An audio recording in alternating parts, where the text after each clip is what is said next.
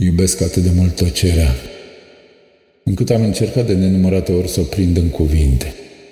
Uneori am reușit să scriu o aripă, alteori am reușit să-i desenez nerespirarea, alteori doar un pas pe nisip, țărmurind poemul. Iar atunci când portretul a fost foarte aproape de sinele său, nu a mai rămas nimic.